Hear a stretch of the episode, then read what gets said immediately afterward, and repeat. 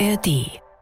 Und was guckst du gerade bei Netflix? Seien wir ehrlich, das kommt schon vor, dass im Freundes-, Bekannten- oder auch Kolleginnenkreis Gespräche genau so anfangen. Serien wie House of Cards, Breaking Bad und viele mehr haben die Popkultur in den vergangenen Jahren mitgeprägt und uns stundenlang gefesselt.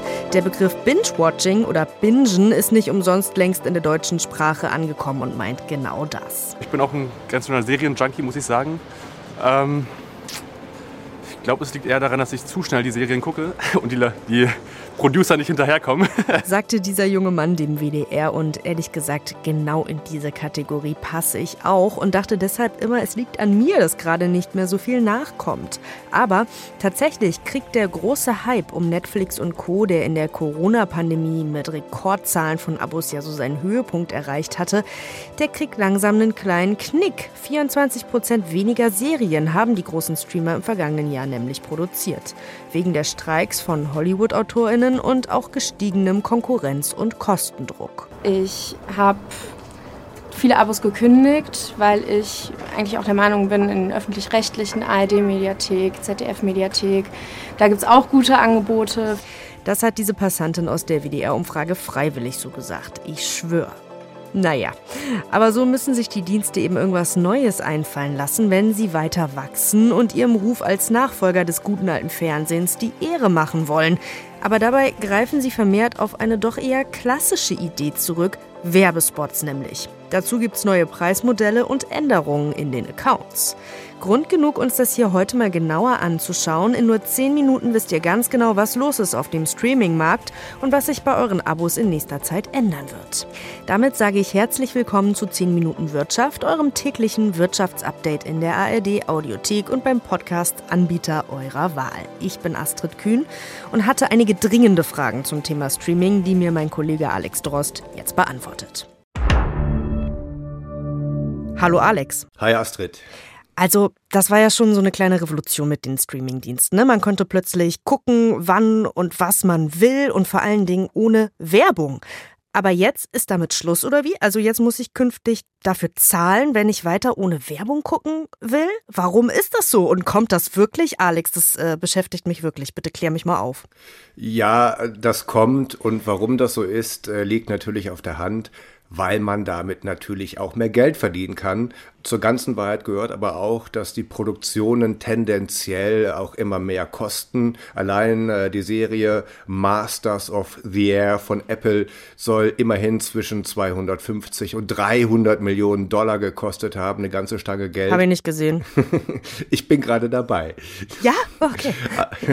Aber zurück zum Thema wofür der ganze Aufriss? Man will den Kunden ja was bieten, ähm, denn die Konkurrenz ist groß. Nicht zu vergessen, die Schulden, denn äh, wenn auch zum Beispiel Marktführer Netflix vergangenes Quartal fast eine Milliarde Dollar Gewinn gemacht hat, stehen dem rund 17 Milliarden Dollar miese gegenüber. Und äh, jetzt im Unterschied zu, sagen wir mal, Apple oder Amazon Prime Video, die ja Verluste im Streaming mit Gewinnen aus äh, anderen Bereichen gegenrechnen können, haben reine Streaming-Anbieter diese Möglichkeit gerade nicht. Ja klar, Amazon, die haben noch ein paar andere Geschäftsmodelle, die ganz gut laufen, aber trotzdem wird es bei Prime Video von Montag an ja ebenfalls Werbepausen geben. Machen die da einfach so mit, weil es alle machen oder gibt es da noch besondere Gründe? Ja, also Amazon sagt, dass man schlichtweg ins Programm investieren will. Es soll also mehr Geld in neue Inhalte fließen. Auch ähm, die Live-Berichterstattung von äh, Sportevents will man ausbauen. Und um die Kunden nicht im Vorfeld zu sehr zu verschrecken, äh, spricht Amazon schon vorab von einer geringen Werbelast, die da auf uns zukommt. Was das konkret bedeutet, werden wir dann wohl ab Montag sehen können.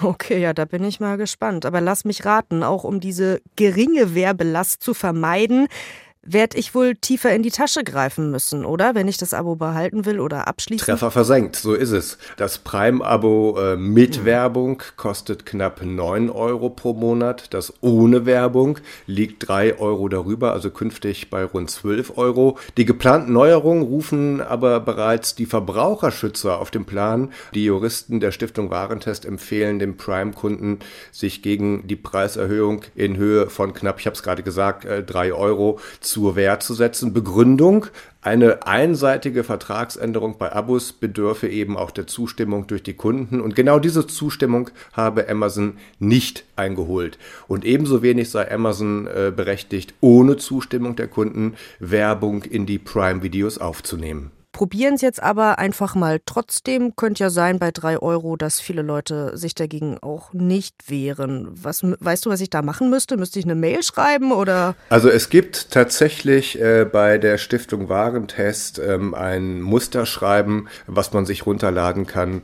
um es dann ähm, an Amazon zu schicken. Okay.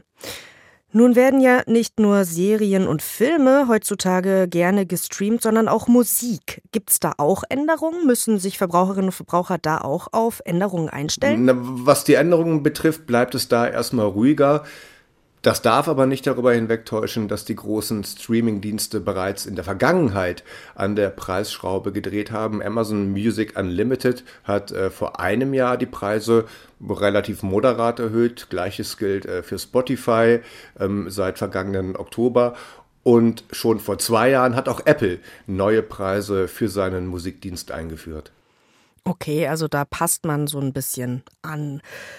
Mm, um möglichst sparsam, nenne ich es jetzt mal vorsichtig, unterwegs zu sein, haben manche Verbraucherinnen und Verbraucher in der Vergangenheit häufig ähm, Accounts geteilt. Also ein einziges Abo abgeschlossen, die Zugangsdaten aber gerne mal auch an Freunde und Familie so ein bisschen gestreut. Ähm, geht das noch immer? Frage für eine Freundin. Ist mir total neu. Wer, wer macht denn das, Mensch? aber ja, das geht den Streaming-Anbietern natürlich total auf den Zeiger und deswegen versuchen Netflix und Co. Äh, entsprechend gegenzusteuern. Netflix hat auch schon E-Mails rausgeschickt an Konten, die ganz offensichtlich von mehreren Personen genutzt werden. Auch Disney Plus verbietet Account-Sharing zunächst in den USA und ich bin mir sehr, sehr sicher, bald auch bei uns. Okay, und wie kontrollieren die das, ob man seinen Account mit anderen teilt? Die sitzen ja nicht mit auf dem Sofa. Tun sie nicht. Äh, sie machen es anders. Maßgeblich ist für die Dienste, dass man vor allem im eigenen Haushalt die Filme schaut. Das heißt, Leute, die zum Beispiel unterwegs auf dem Laptop Netflix gucken, ist ja völlig normal, müssen mit dem Gerät aber einmal im Monat zu dem äh, vordefinierten Haushalt zurückgehen, sich einloggen und dort etwas streamen. Am Ende ist es die IP-Adresse, die Aufschluss darüber gibt, an welchem Ort äh, gestreamt wurde worden ist. Sogenannte VPN-Software soll in der Lage sein, äh, die Streaming-Dienste dabei auszutricksen. Wird man aber dabei erwischt, dann droht tatsächlich auch die komplette Sperrung des Accounts. Oh ja, VPN, das habe ich schon mal gehört. Auch im Internet ähm, gibt es tatsächlich häufig Anzeigen äh, für so eine Software. Ähm, wie funktioniert denn das und ist das legal?